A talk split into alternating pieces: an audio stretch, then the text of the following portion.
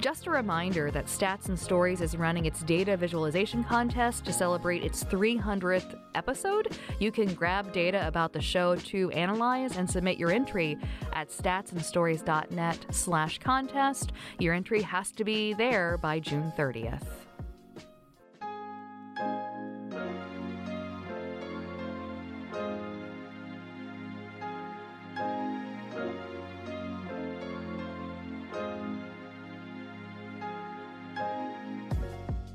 Death happens in medical settings for all kinds of reasons. However, when a death is unexpected, it can leave loved ones grieving and investigators wondering whether it was a case of medical misconduct or medical murder. When investigators decide to bring a case to trial, they often rely on statistics to help them make their argument.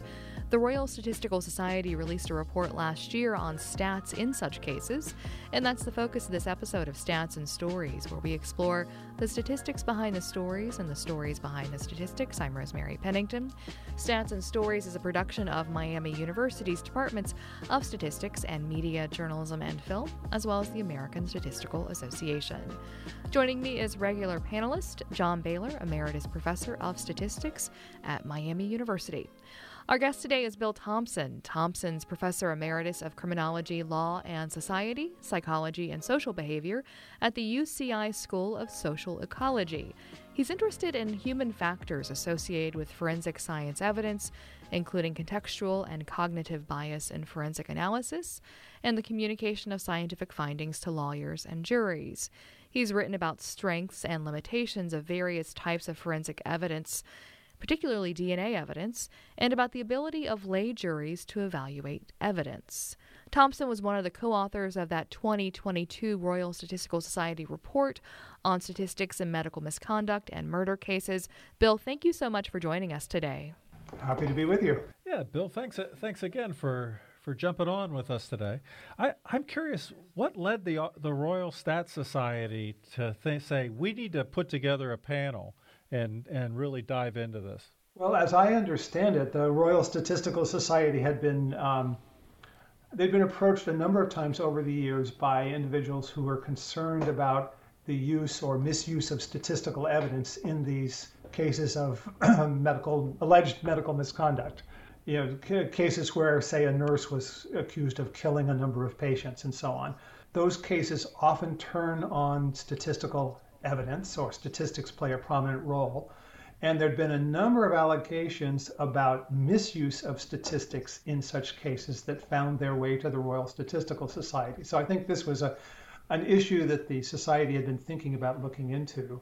The idea of, of preparing a report came out of a this, there's a Statistics and Law Committee of the Royal Statistical Society, which I happened to be uh, on at the time this issue came up, and and uh, also on the committee at the time was uh, Richard Gill, who's a statistician and physicist at Leiden University, who had had some involvement in in a prominent European case involving a nurse who was convicted of serial murder, but then the case was re-examined and she was later exonerated. Um, so, so Gill, who had a lot of expertise, was there. Um, and um, another member of the committee was Julia Mortera from University of Rome, who had had some involvement in an Italian case involving a nurse named Daniela Poggiali, who had also been accused and convicted of um, serial murder, but under circumstances that raised a lot of concerns about misuse of statistical evidence. And so, so there were some people with expertise there, there, and then there were some people like myself who had never thought about the issue. There were some, you know, lawyers and social science types like myself. Uh, there was a Scottish lawyer, and there were some uh, very serious, well-trained statisticians like Peter Green uh, from um, Bristol University. So there, the we had we had the expertise, and uh, there was uh, we decided to attempt to put together a report on it. Uh, you know, partly I think it's just because it was fascinating to us, and there was there's so much there's so much to say about these cases, and we thought it would be useful to pull it all together in a report that might be useful to um, people who are involved in doing criminal investigations. in these cases, like prosecutors and police and hospital officials, uh, even defense lawyers. I mean, what, what do they need to know to, uh, to think about these cases sensibly? So we, we decided to see if we could pull together a report, and we got it to the point where it could then be reviewed by the Royal Statistical Society and, and go through their process to adopt it as an official uh, publication. So, what kinds of stats are we talking about? Well, um, it, it, the stats come up in various ways, but one of the most prominent ones is simply a, a p-value for uh, for looking at the quote statistical significance of some um, often of a relative risk ratio.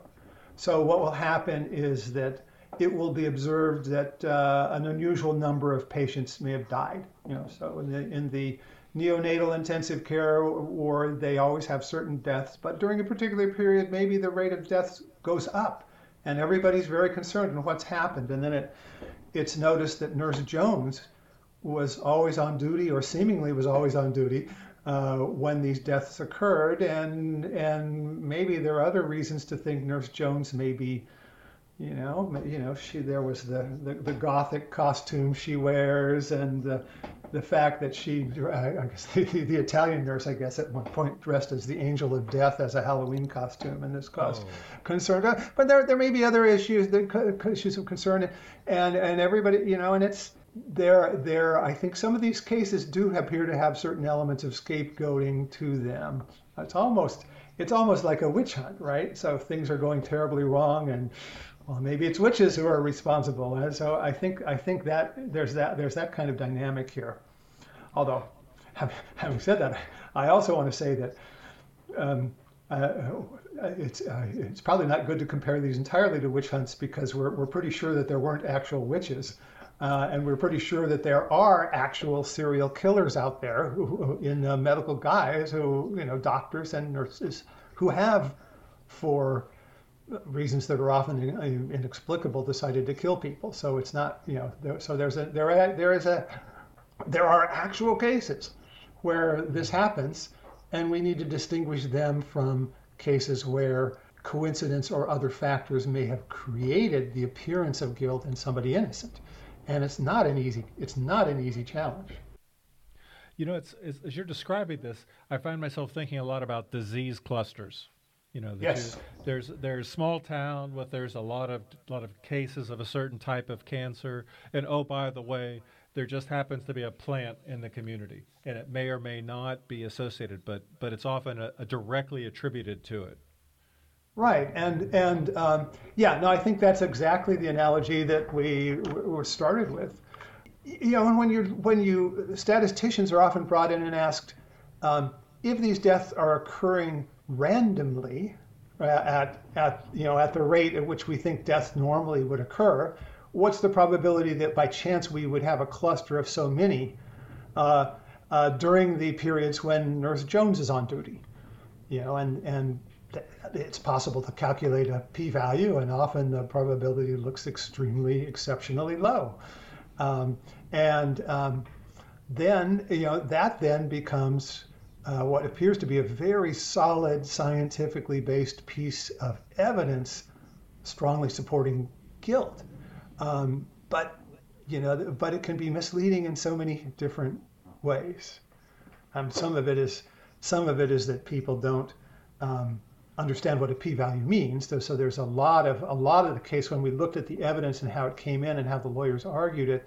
There are a lot of difficulties with um, uh, fallacious interpretations of p-values and particularly transposing of the conditional probability you know mm. a p-value as you know is, is, is, says something about the, the conditional probability of getting certain ev- evidence certain evidentiary results under a hypothesis right but so often when that's discussed in court it's it's transposed into the probability of the hypothesis being true or not true conditioned on the evidence which is is clearly fallacious but but lawyers and judges and jurors don't always, it's not always easy to see the fallacy.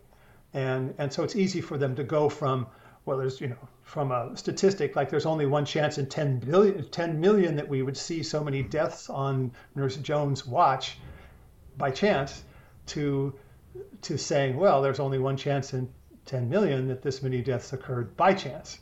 um, which is what, which is the very argument that was often made, problematic. And so partly it's that, it's partly a misinterpretation of statistics, and partly the the cluster idea also that you know, maybe there's like only one chance in 10 million. Suppose we've com- computed that correctly. We may not have, as, as I can go on in a minute, but assuming we've compu- computed that correctly, there's one chance in 10 million for any particular nurse to have that many deaths at a particular time. But, but you know, how many nurses are there in the world, right? You know, there, there might be, you know, there probably are, are you know, there are easily 10 million nurses probably in the world somewhere. And so, even if it's an extremely rare thing for that cluster of deaths to occur for any particular nurse, it's quite probable that somewhere, sometime, there's going to be a nurse that has that kind of cluster occur. And and so, how do we how do we then distinguish the nurse who's really killing people from the nurse who's just been implicated by coincidence?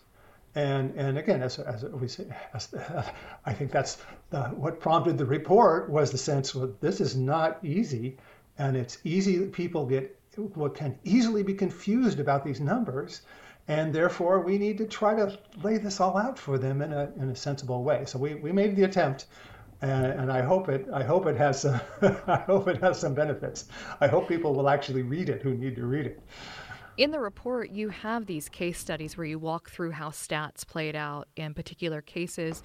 Do you want to walk us through one of those to kind of explain sort of the case, what was at stake, and sort of how stats were used?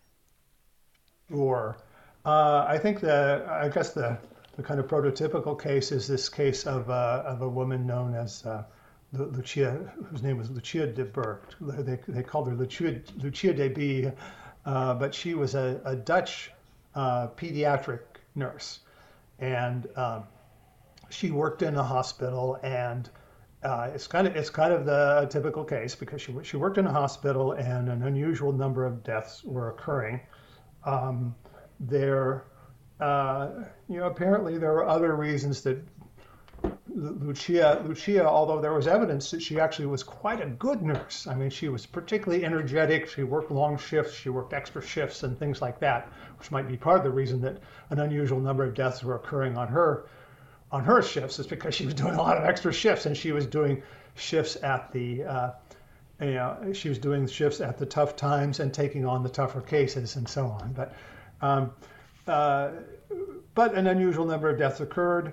Um, the hospital was uh, under a lot of pressure about this. This was raised a lot of concerns about the management of the hospital, and the managers, I think, may you know there's there's some suggestion that they may have found it easier to blame the uh, the unusual death, number of deaths on on um, a particular individual than to acknowledge that maybe they were there there were some procedural changes in how they were handling high risk cases how they were handling genetic defects and so on that that you know that that may have you know so in other words, there may there may have been some management decisions that that um, contributed to the increasing death rate that death rate that you know that were uh, more easily that it, it, may have been more easy to blame it on an individual than to acknowledge a systemic uh, issue. But in any event, she was uh, she was tried and convicted in Dutch courts twice, and and um, a prominent part of her prosecution was this computation of p-values, the, the, the, the very low probability of seeing this many deaths by chance. But you know, it turned out when when the case was eventually the case eventually attracted the attention of some academics, and particularly uh, Richard Gill, uh, who, you know, almost by happenstance, they were drawn into the case by people that they knew who happened to be peripherally involved and thought maybe Lucia was getting railroaded and said, you know, you're a statistician. Look at what the statisticians were saying when they testified. And, you know, another issue in Lucia de Berk is that the people who testified to the statistics were, I would say, they were not well-trained statisticians. They were not professional statisticians, not academic statisticians. They were, you know, medical doctors or medical people who had maybe had some statistics course courses, but uh, perhaps were not as sophisticated about uses of statistics as they could have been.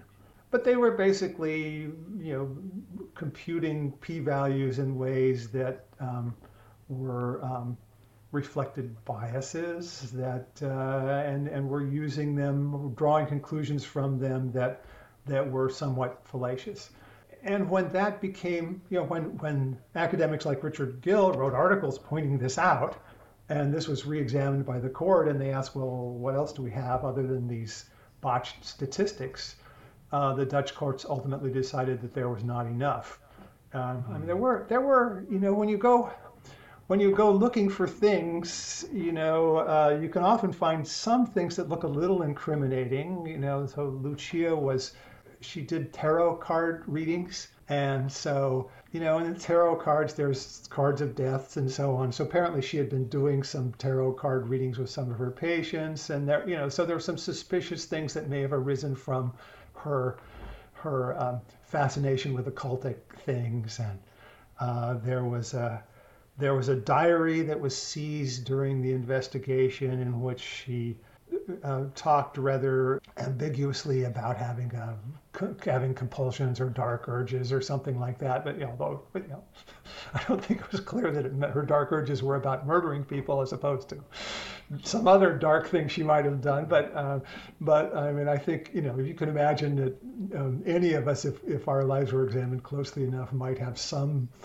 things that might suggest that we could be could be secret killers. And so they found there were a few of those things, but they didn't amount to much. So ultimately, Lucia was exonerated, and uh, the courts the courts declared that she had been falsely convicted, and that became kind of a prototypic case. Um, um, there, you know, there there have been many others, and these cases, I have to say, they're they appear to be quite rare but they're not so rare that we don't see them regularly, and we see them in many, many different countries. As I mentioned, you know, there's there, there, are Italian cases, there's the Dutch case. We've had several in the United States, several in Britain, and you know, and once in a while there are cases where uh, that involve serial killer medical personnel who who where the evidence makes it look like they're pretty darn guilty, like this case of Harold Shipman that we we talk in the report about the Harold Shipman case in Britain, where where um, this doctor who has treated elderly patients and many of them ended up dying unexpectedly, and um, which probably should have raised suspicions earlier than it did, um, particularly when it later turned out that that uh, um, he apparently had been involved in uh, altering their wills to designate him as a beneficiary. and and uh, you know there was other evidence that he was he was a victim. So apparently, and there there was another German case where where there was a doctor who was killing many people who. Uh, I mean, we, these are these are inexplicable cases, and so as I say, it's not that this is not a witch hunt where where we're looking for a non-existent category of crime but it's a very unusual, rare uh, kind of crime that needs to be that's difficult to distinguish from you know from innocence uh, and coincidence. You're listening to Stats and Stories, and today we're talking with Bill Thompson about a Royal Statistical Society report on stats and medical murder cases. It's it's interesting as you've been talking about some of these cases that that when the, it's only statistical argument of of rarity or unusualness of observation that that there's more to the story. I mean, you talked about like the hospital having slightly different uh, changes in processes that might be associated with with greater mortality. You mentioned that in the Shipman case that there was these this other evidence that's surfaced. It seems that this this body of evidence is a critical part of telling and investigating a story like this, not just just relying on unusualness of the result. And so it's it seems like that there's there's by by definition you'll have people that that have opportunity and possibly means. But but how are how is motive established in some of these cases? You you gave us one with Shipman talking about the wills being modified, but but how does that play out in understanding whether something like this is happening? Well, the, the motive is often very difficult to understand, and and um, I mean often what often the alleged motive is something like uh, trying to gain attention. Uh, oh. There was a, or or trying to um, trying to uh, put uh, patients into a dangerous medical situation so that this that this person could be the hero who saves them. But maybe you know maybe it doesn't quite work out all the time. So so uh, creating a medical crisis and then being the hero that solves it, and that kind of. So the, those are the alleged motives, and you know, there's this, this, this, in fact, you know, could well motivate some people to do to do terrible things to get uh, to get attention. Um, you know, and often, often the uh, the people who have been accused in some of these cases uh, are um, are seen to be sort of strivers, people who are trying to get ahead. You know, people who are trying to look outstanding relative to their colleagues, and so so sometimes you know the allegation is they're you know they're trying to cheat to, to look heroic uh, but in fact it may be that they actually are sincere strivers and they just you know they take on the toughest cases and they they work hardest and they stay they stay they, they arrive before and leave after their normal shifts and and see you know they stick around when they when a patient is on the edge of death they stick around to, to try to everything you know that kind of so so it, these are these are tough cases. And then I should also mention the I mean what part of these cases that I found particularly fascinating as a psychologist is that there's a lot of opportunities for um, contextual and other kinds of cognitive biases to creep into the cases in ways that affect the statistics, right? So, so, and I think in some ways that's the the strongest part of this report is that we look at investigative procedures and how the investigative procedures can lead to biases and how those biases then can then distort the statistics to create to, to make something that's that's innocent look guilty or potentially can. So it's it's things like when we're trying to compute statistics on uh, the probability of getting so many suspicious deaths how do we determine what's a suspicious death? Oh. And how do we determine that this suspicious death occurred while while a particular person was on duty? Like when do we say their duty starts or not duty? And suppose you know somebody who died right after after they went off duty was that while they were on duty? I mean, so there's a lot of ambiguity about this, about the interpretations and. And what we were seeing when we looked closely at the evidence in these cases what we were seeing is what appeared to be evidence of, of profound bias in the way that the cases were classified to start with. So, mm. So while deciding whether the, the death of this particular infant was this a suspicious death or is this a typical death that we don't need to be concerned about, well, if the person making that determination knows that the person died while the alleged serial killer was in attendance, that might influence their judgment. In fact, I suspect, you know, we, we I think there's, we reviewed uh, in the report a lot of evidence from psychological studies and studies in forensic science suggesting that these kind of, this kind of contextual factor, like facts that might lead an investigator to suspect a particular individual can change the way that they classify and interpret the evidence. Mm. So you're more likely to say that that the that the that this was a suspicious death if it, if it was if it was uh, while the alleged serial killer was around, or you're more likely to say it was while while he or she was on duty, even though it occurred a little afterwards, but maybe it just took a while to detect the death, or maybe maybe it occurred in a in an adjacent ward, not where they were working, but maybe if you investigated, you could find that somebody saw them walk by. So maybe you know you could you can maybe so there are ways of uh, where the the boundaries between you know how you classify the cases have sort of, have sort of fuzzy boundaries, and if you're defining the boundaries in a way that's goal directed toward the person who's already accused, then you can build you can build a mountain of evidence out of out of randomness.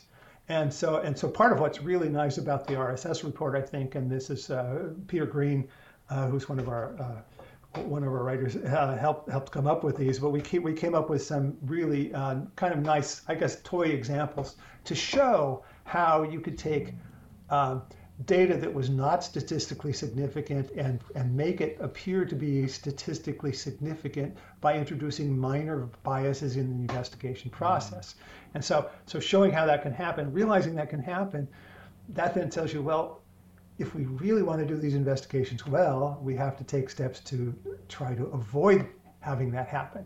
And so we have some discussion in the report about how to do that. That is, how to improve investigative procedures to reduce biases uh, and thereby improve the quality and the trustworthiness of the statistics that emerge from the analyses. So, so you had about eight recommendations that came out of this report, and and you're hinting at least one of them when you start talking about masking of kind of the experts to the to some of the conditions when data is collected. Yeah. Could you could you talk about some of the other recommendations that were part of the report? Um, well, I think there are quite a few. Mean, the masking was in it is, I think, from my perspective, that's probably one of the most important ones. It's an investigation. The other investigations, uh, the other recommendations are to the experts need to be mindful about what p-values mean and what they don't mean. So you need to avoid misinterpretation of the p-values. Professional statisticians should be uh, involved in these cases. So because the statistical issues can be kind of subtle, you know, having somebody with an undergraduate course in statistics computing your your uh, your p-values is probably not a good idea. So having a statistician. So um, the it's it's really important that those doing the investigations uh, that those involve medical and other medical and professionals and other experts who are likely to be aware of the full range of other variables that might affect uh, the, the rates of death. So particularly, you know, so so often what and one of the factors that's been important in some of these cases is that individuals get blamed for deaths that turn out later to be caused by other factors.